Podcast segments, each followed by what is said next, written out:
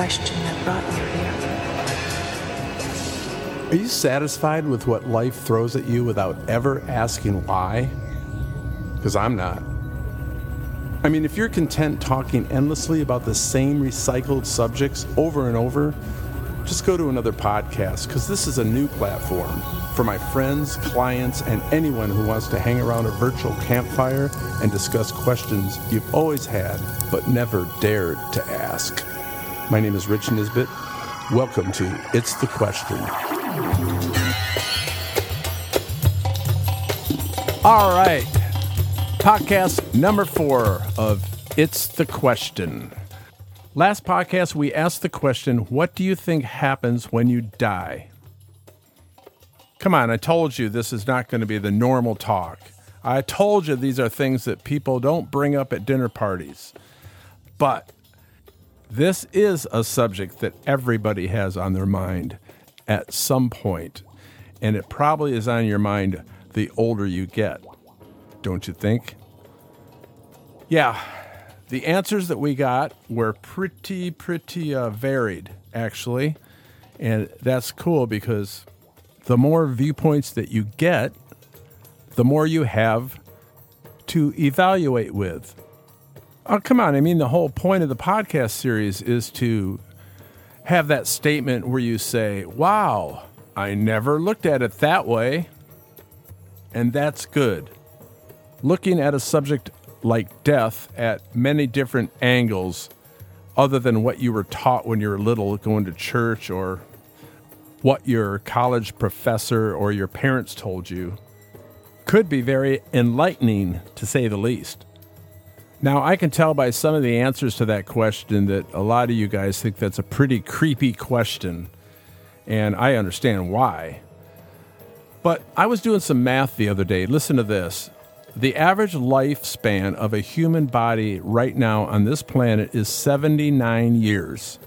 It's like 82 years for women and like 76 for men, so it averages to 79.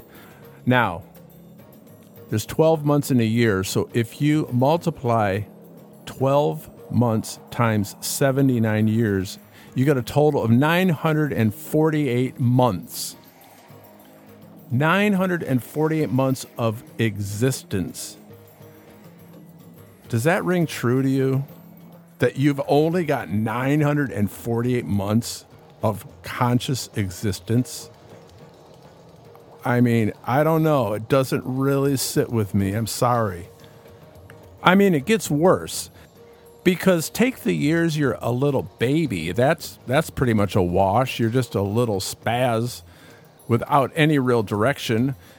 And then the next years until you're 18, you're being told what you have to think and what you have to do and how you have to act.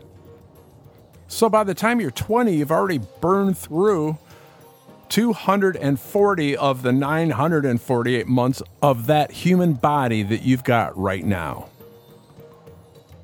You want to really freak yourself out? Take your current age, subtract it from 79 years, multiply that by 12, and that's the amount of months that you have left to live. Yeah, don't even do that. It's too weird. What's the point? Okay, so here's three answers to the question What do you think happens when you die? Number one, I don't want to think about it. The next one is I hope it's not painful. And then we have that's a scary question. I know it's a scary question. It's creepy, but it's something that we're all going to face. So why not prepare? I mean, I was thinking about this. Let's say you decide you want to run a 10K race, and it's coming up in about four months. So, what do you do? You start Googling 10K races. How do I run them? How do I exercise for them? What kind of food do I eat? What kind of shoes should I buy? What should my regimen be of running? You figure it out so when the race comes, it's not such a surprise and a mystery. Or you want to cook a certain dish. You grab a cookbook, you look over the ingredients and how you do it. You go to the store, you look them over.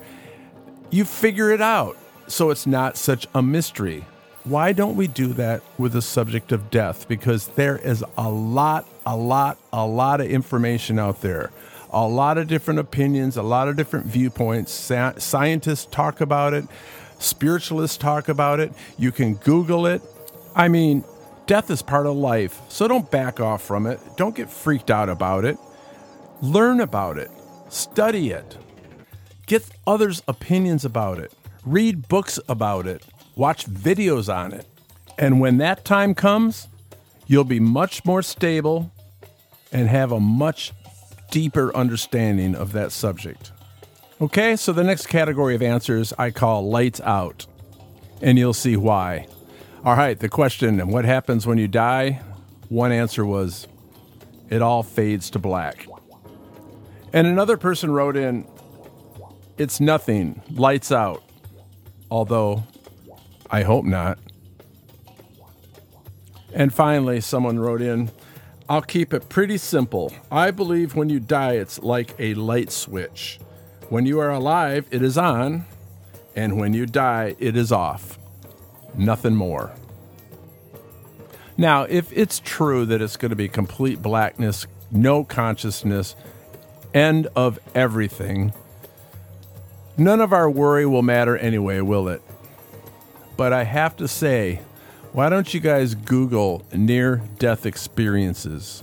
Because there are millions of people that are thought to have died legally, but returned and explained what they experienced outside of their dead body.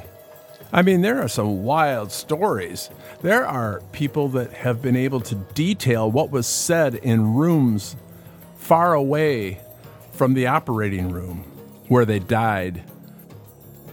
I read a book once about this world class brain surgeon who had died from a horrible disease. He was completely brain dead for four days and he returned. Prior to this near death experience, he did not have a religious or spiritual bone in his body. But a couple months after he returned, he wrote an entire book about his experiences. And the main thing that I remember from that book, he said, We have had it all wrong. We are not physical, we are consciousness. And that concept is validated by the next answer that I will read for you. To the question, What do you think happens when you die? This person said, It depends on how prepared you are. It's terrifying on one hand, but on the other hand, you simplify from a complexity. Yeah, Look at it this way your body and your thinking process and your survival mechanisms to keep going in life, that's the complexity. But you, as consciousness, are a very powerful simplicity. All right, so the first group of guys said it was a creepy question. The next group said it was lights out, nothing, fade to black. This next group seems to think that something continues somewhere. So, here are some answers from that category. The first one is energy dissipates and is transferred. The next person said you wake up in another dream. I think that's kind of cool. Life is an illusion and you wake up in another one. Someone said your spirit goes somewhere I'm not sure where. And finally, this person says, It's my hope, and this is from the heart because it's hope, that we go to a better place. I hope so. Okay, the last group of answers I like to categorize as new life and new identity. Here we go. To the question, What do you think happens when you die? One person wrote in and said, Now that's a damn good question. I think your soul moves on and departs the body. After that, you got me. I don't know, or I just can't remember. Yeah, another guy said you probably find another body. So, of course, now we're getting into reincarnation, right? I like this one. He says, I'm an old soul. I was here before, but I'm not sure how many times. To answer this question scientifically, my soul leaves this body, though I'm not sure what its further plans are yet. But I do wish to attain liberation and end this body soul cycle before I physically die here, which is called moksha in Hinduism. Yeah, like I said, if you start studying the subject of death, you are going to find that those Eastern philosophies like Hinduism and Buddhism, they feel the soul is separate from the body and that when the body has died, the soul will continue. Now, these last two answers use an analogy to explain what happens when we die. This guy writes you exit the worn out car you've been driving for the past number of years and you look for a new model in a family that has a very high survival potential. Don't follow the light, stay close to the family and friends until you find the above candidate and then jump in. You also could go off to some faraway planet or system and just hang out a few thousand years, but that gets old really fast. All right, so finally, this answer comes from a Christian minister that resided over my grandpa Nisbet's funeral.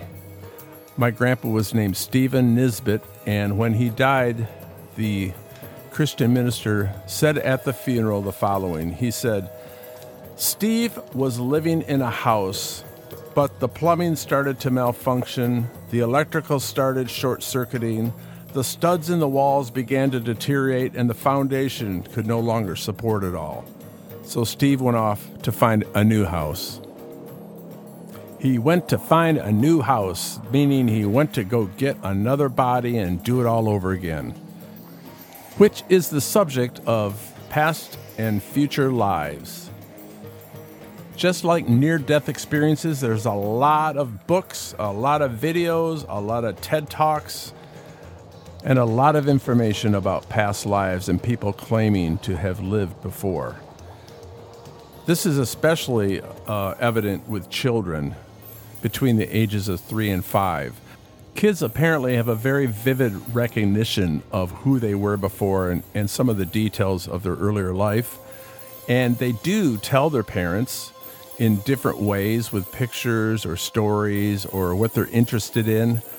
But we adults tend to not listen to them and we assign it to, oh, they're just cute. Oh, look at those imaginations. But there are many parents around the world that have actually listened and gotten details about what the child was explaining. And when their child gave names and locations and relatives that were associated with that previous life, the parents went out and verified to minute detail all the stuff their son or daughter was telling them. And when you see case after case after case of this, you just can't quite pin it on imagination anymore. There's got to be something to it. So, to summarize the answers that you guys sent in to the question, What happens when you die? Some people don't want to think about it. Some people feel it's lights out at the end of body death. Some people think that their energy or their spirit goes somewhere, and others think that they're going to have a next life in a new identity. So, what could be the takeaway from all of this? Well, I'm looking this over. You know what I think? I think it is possible that whatever you believe is going to happen is what you will make happen. I really do. I think you have been able to negotiate your life around trauma, pull yourself out of bad situations, bad relationships, overcome adversity, devastation, loss. You've been able to figure it out and continue. And that's what I think is going to happen at body death. I think whatever you believe, you're going to make happen. If you think you're going to go to heaven, you will create a heaven to go to. If you feel it's going to be lights out, you're going to turn that light out and your awareness is going to stop. If you feel your spiritual energy is going to dissipate and transfer into other living things on this planet, maybe that's what's going to happen. Or if you want to try it again and get into a new family with a new identity and continue with a life on this planet, maybe with enough preparation, you'll be able to pull that off. I mean, evidence points to the fact that you are a spirit separate from the body. So when that body's gone, I don't think you realize the amount of freedom and possible power and communication abilities you might have without the constrictions of that body, which is pretty much designed just to keep you in a survival mode, to be constantly scanning for danger and figuring out how to keep that body going without a body, who's to say what abilities you might possess that you're not even aware of right now? Hey, remember in the movie Star Wars when Obi Wan Kenobi was fighting Darth Vader and he finally said to him, Vader, if you strike me down, I will become more powerful than you can imagine. And one other thing on this subject there is a new science called quantum physics, which claims that consciousness creates reality. You remember that doctor I mentioned who had a near death experience and came back and said, We have had it all wrong. We are not physical, we are consciousness. Well, what exactly is consciousness? It includes a lot of things. It's how we perceive our world, it's our thoughts and our intentions, it's being aware. So, if we are not our bodies and we are consciousness, and the claim that quantum physics makes that consciousness creates reality, then when our body dies, there is a real possibility we, as consciousness, will create the next reality. We've all heard the phrase, what you don't know can't hurt you. I think that's a lie. I think the only thing that can hurt you is what you don't know. So, on the subject of death, don't back off from it. Study it, figure it out. And when that time comes, maybe you can move from the first and second category of it's creepy and lights out to the categories of something goes somewhere and I can possibly live again. So, how do you prepare yourself for something like this? Well, a lot of the Eastern philosophies uh, use meditation as a hope that they can overcome the death, birth, death, birth cycle and have liberation at body death. Uh, a lot of people use religion for that purpose. You can read books on it, like I said. You can watch videos on near death experiences and past life claims. But the progressive question that I mentioned in an earlier podcast is a way to regain some abilities that you might have forgotten you had, uncover old decisions that would prevent you from staying conscious, expose you to your true nature apart from your body, which is pretty enlightening, and a whole gamut of epiphanies on the subject of who you really are now, as a counselor, coach, I have refrained from giving advice because I use these progressive questions to help pull people out of conditions they didn't want up into abilities to uncreate the problems that they forgot that they had originally created. You do that enough times, you start developing a certainty of yourself beyond anything you could imagine and that's why it could help somebody at the end of life.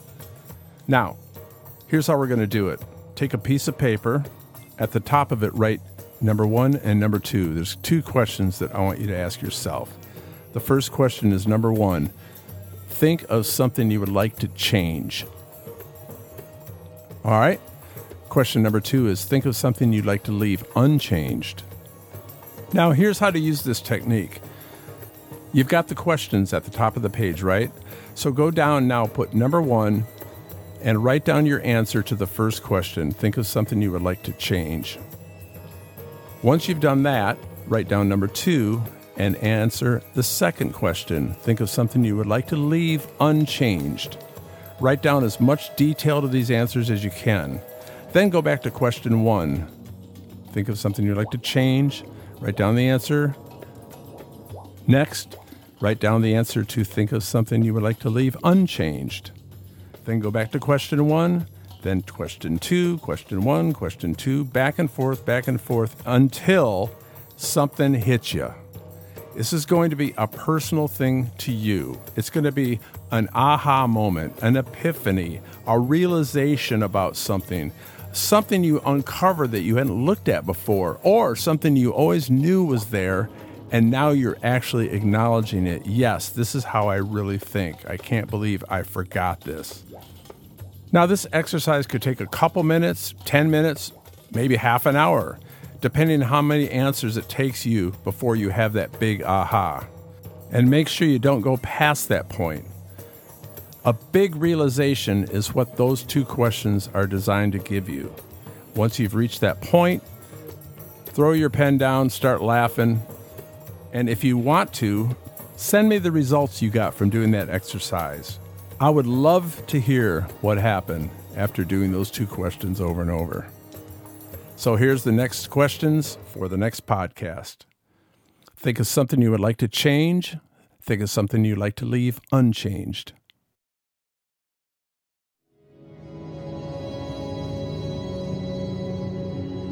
Hey, thank you very much for being part of this. Email your replies and your stories to answers at itsthequestion.com.